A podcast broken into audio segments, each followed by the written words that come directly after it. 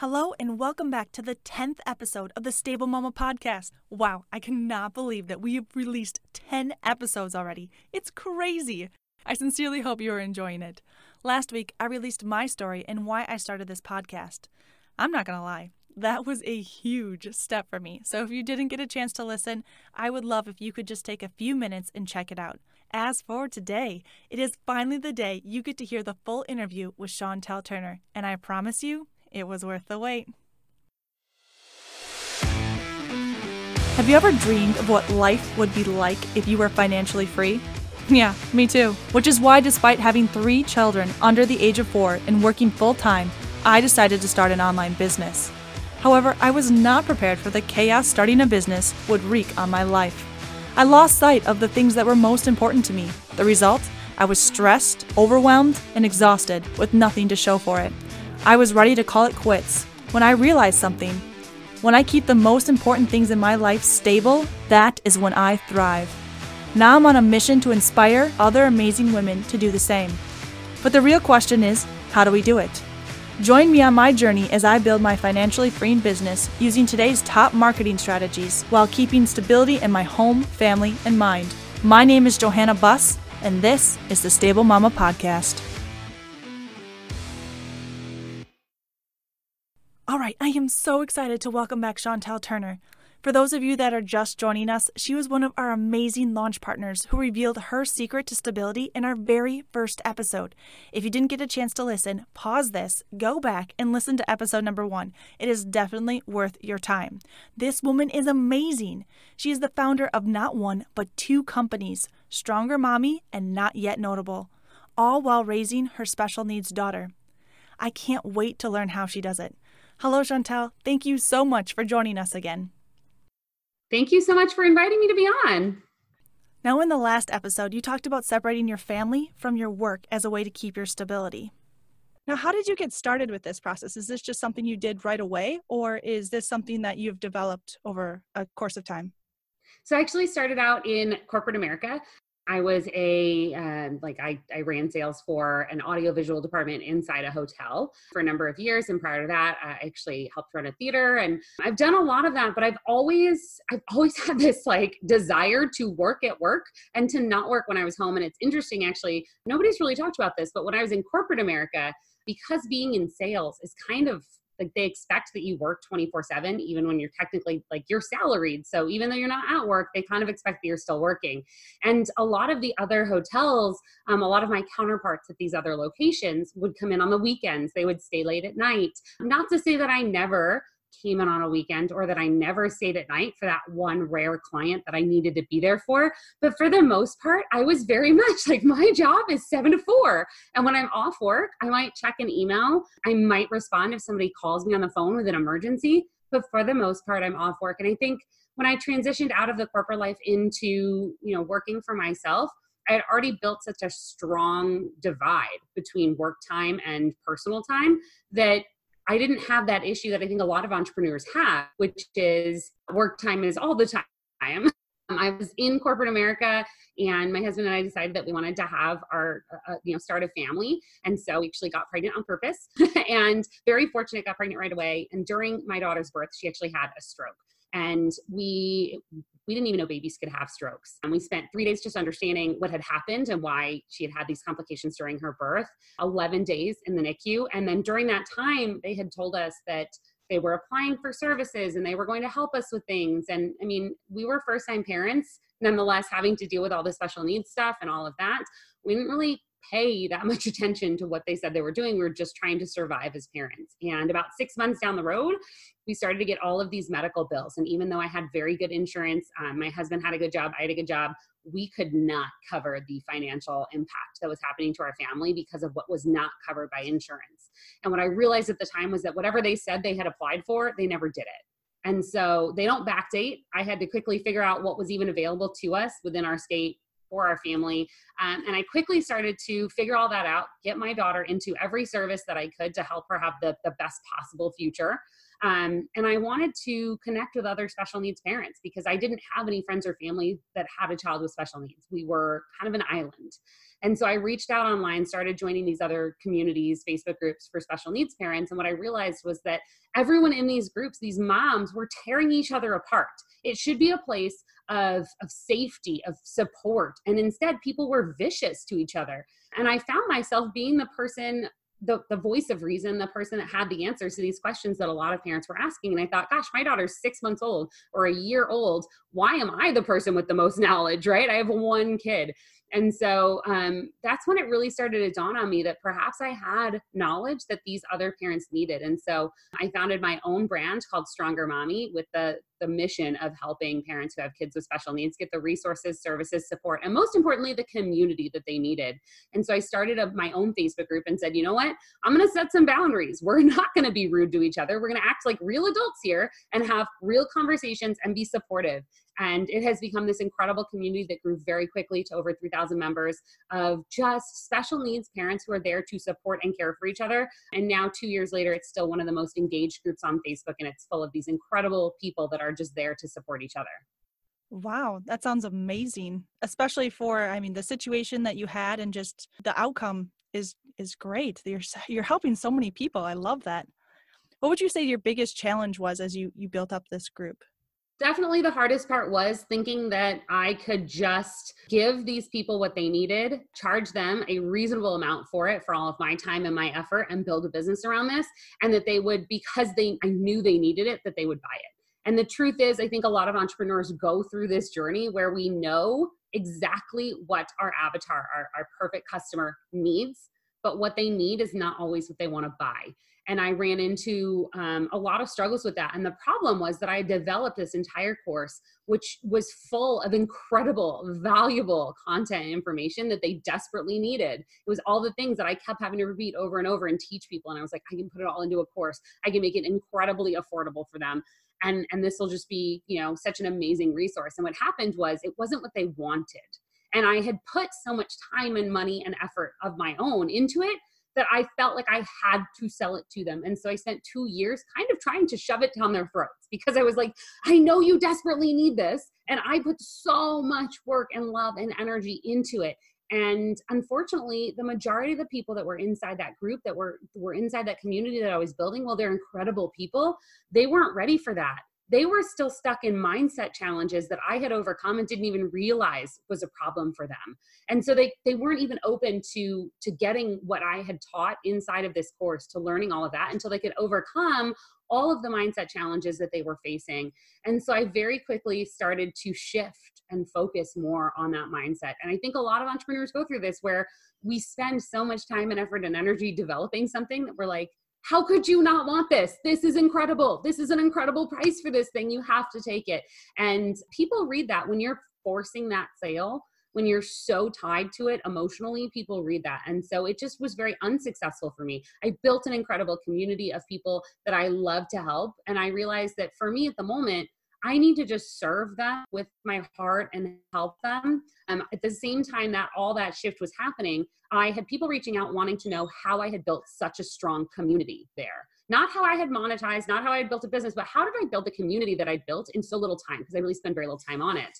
And so what I started doing was teaching other entrepreneurs how to build a highly engaged and active community around what they do. And that has truly become the business that I love today. That's where I thrive now, is helping other entrepreneurs build that highly active and engaged community of people who know, like, and trust you.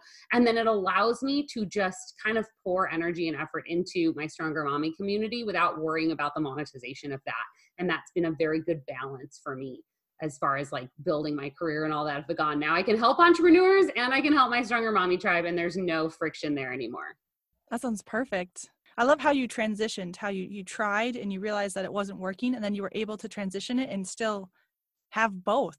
I think that's something entrepreneurs struggle with, is once something's not working, we just want to continue to make that work no matter what. Yeah, there's definitely a fine line between sticking it out and going, you know, getting over that bump. Sometimes you have to go, okay, well, it's hard right now, but it's going to get better. And sometimes you have to say, you know what, I need to pull back and I need to shift focus a little bit. And so I went, it was actually somebody, it was shared from a couple of people. So I don't know who was the original creator of this concept, but they called it the lean in moment. And what I realized was when I would talk to other entrepreneurs about my group, about Stronger Mommy, they would physically lean in to understand more about how I had built that group, how I had built that engaged community, and how they could do it for themselves. And so every time I would network or talk to people, that was the lean in moment for me. That's what they wanted to purchase, what they wanted to learn, what they wanted the information on. In fact, I had people, before I even created a course, I had people coming saying, "Can I buy your course?" I'm like, sure, it doesn't exist yet, but yeah, let me go build a sales page and let me get that for you. And so, those people were willing and not just willing, but wanting to purchase what I had to offer, whereas I was struggling to sell something in the Stronger Mommy community. So when I founded Not Yet Notable, it was focused on, hey, here's where the sales are. Here's where people want to be. Here's what they want to buy. And it was an easy shift. So I think for anybody out there that's struggling with that, and you're feeling like maybe you're just constantly climbing this uphill battle, do you have that lead-in moment? Or are you talking to a bunch of people that aren't actually really listening to you? I looked for that lean-in moment for people that were saying, give me this content, give me this information. They were focused, they were paying attention, and they were physically leaning in to hear more. That's where the business has built, and that's where the growth has been, because those people want that. That's a great point, and one that I will definitely have to use in my own life as I try to build my business. Again, this is amazing. Do you have any tips and tricks for young entrepreneurs that have families, they're trying to get momentum in their groups or just their business in general? Do you have any tips or tricks for them? Yeah, so a couple of things that I found have been really important in growing everything that I've grown and what I work with my clients on as well now is be authentically you. There's so much fake and pretend out in the internet where people are trying to be larger than life and bigger than they are and more, they're showing their cars, or if you could see me right now, you can't because we're on a podcast, but if you could see me, my background is nothing fancy. There's a kid's play tent in my daughter's bedroom. I am not pretending with a green screen and people just try too hard, and it's very exhausting to be the fake version of you all the time. And I'm pretty lazy, so I like to be the real version of me all the time. It's way easier. People gravitate towards that realness because it's so rare nowadays on the internet that people see it and they want more of what is really truly you. And it's a lot easier to be you. So be okay with your mistakes. If you're not great on video, let people know, hey, you know what? I don't do a lot of videos because I'm kind of new at it and I'm not really good at it. So hopefully you guys can stick with me. And over time, you'll get better. At anything you do, you will get better over time, and take those people on that journey with you. When I started helping parents who had kids with special needs, I had a 6-month-old with special needs, and I was helping parents that had spent years and years and years parenting multiple children with special needs. All I did was say, hey, I have some information that might be valuable. And then anytime they asked something that I didn't know the answer to, I was like, cool, I don't know. It's okay. You don't have to be the expert. You just have to be a little bit ahead of where they are and willing to help them. That is the biggest thing that people need, is somebody saying, hey, I'm willing to help you. So that was a big shift for me, was just being the real, authentic, raw version of myself. Show up. Okay, get consistent. You don't have to show up every single day. A lot of people when they teach Facebook groups are like, you have to drop content every single day and you have to be there all the time. And it becomes noise. When you are there always, people will catch you later. So if I'm always live on Facebook every single day, you don't have an incentive to come to today's live. You can come tomorrow or the next day, which usually never comes. Instead, within my group, I'm live just once a week. And so that's your chance. If you want to interact with me, if you want to connect with me personally, you damn well better show up on the live on that day. That content becomes very valuable because it's only available that one day. And so people will show up. They do want to interact, or they'll go back and catch it because it was only that one piece. So, don't overdo it, I think, is the biggest thing when you're just starting out, especially. Like, it's very hard to constantly come up with stuff. So don't overdo it. Put out valuable content. Put it out consistently, but it doesn't have to be every day. Once a week is enough. And then the third thing that I will say that's super important is to just give things a try, even if you aren't sure how you can make it work yet. And so for me, one of the biggest shifting points in business was actually a little over a year ago, so October-ish or maybe June actually of 2018, Russell Brunson, who's the head of ClickFunnels, had put out a post saying, hey, we're looking for some people to join our speaker team, to actually be able to go out and share ClickFunnels with a bunch of people. We're looking for some people to join the speaker team. And all you have to do to apply is send in a 3-minute video. Now, my husband travels 80% of the year. So I'm kind of a single mom most of the time. And my daughter has special needs. The only person that's able to help us care for her when neither of us are home is my mother-in-law. She's the only one that lives in the area. And she does a lot for us, so I try not to pile too much on. And I thought, gosh, I would love to be on Russell Brunson's speaker team. But I mean, I would never get chosen, right? This was my thinking. I would never get chosen. And then who would care for my kid? Like, I can't travel all the time. But instead of letting those things of like, it's never going to be me, there's too many people applying, how would I get the childcare? I just said, you know what, I'm going to try. And so I sent in a 3-minute video with 250 other people. And out of that, 50 people, including myself, were chosen to do a 90-minute webinar presentation, which I did. And then I was chosen with 20 other people. So myself, 19 others, actually, there's 20 of us that were picked to be on Russell's speaker team. Flew out to Boise, trained with Russell Brunson, and get to go and speak on his behalf. And all of that came simply because I was willing to say, I don't know how I'll make it work, but I'm going to try. If I hadn't have applied, you have to think there's hundreds of thousands of people in the ClickFunnels community. 250 of them applied for this. Now, it might sound cool that out of 250, myself and 20 others were chosen. But if you think of the odds, 100,000 people inside this community and only 250 even said, let me try. So take the chance, take the leap, figure out how you're going to make it work later. Go for it. Because the best things happen when you're outside of your comfort zone, when you take that chance, when you take that leap. Wow. I feel like you're speaking directly to me because those are definitely things that I needed to hear today. Good. I love your enthusiasm. I love your authenticity. This has been an amazing interview. I love how you talk about how efficient you are with your time when you do have time to build your business.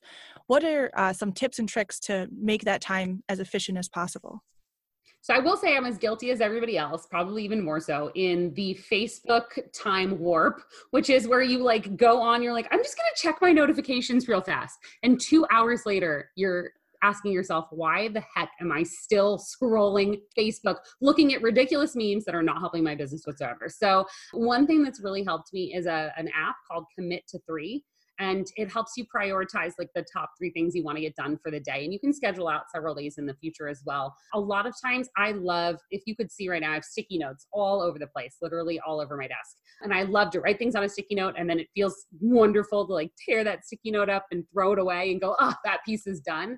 But I noticed I was creating these ridiculous to-do lists and nothing was getting done because it was overwhelming. It was too much to do. And I am the queen of finding other ways to occupy my time instead of doing a task I don't want to do. So for example, recently I had to rewrite all of the copy for my homepage. I wanted to have like a nice homepage where people could come and learn about me. And I needed to write the copy for that.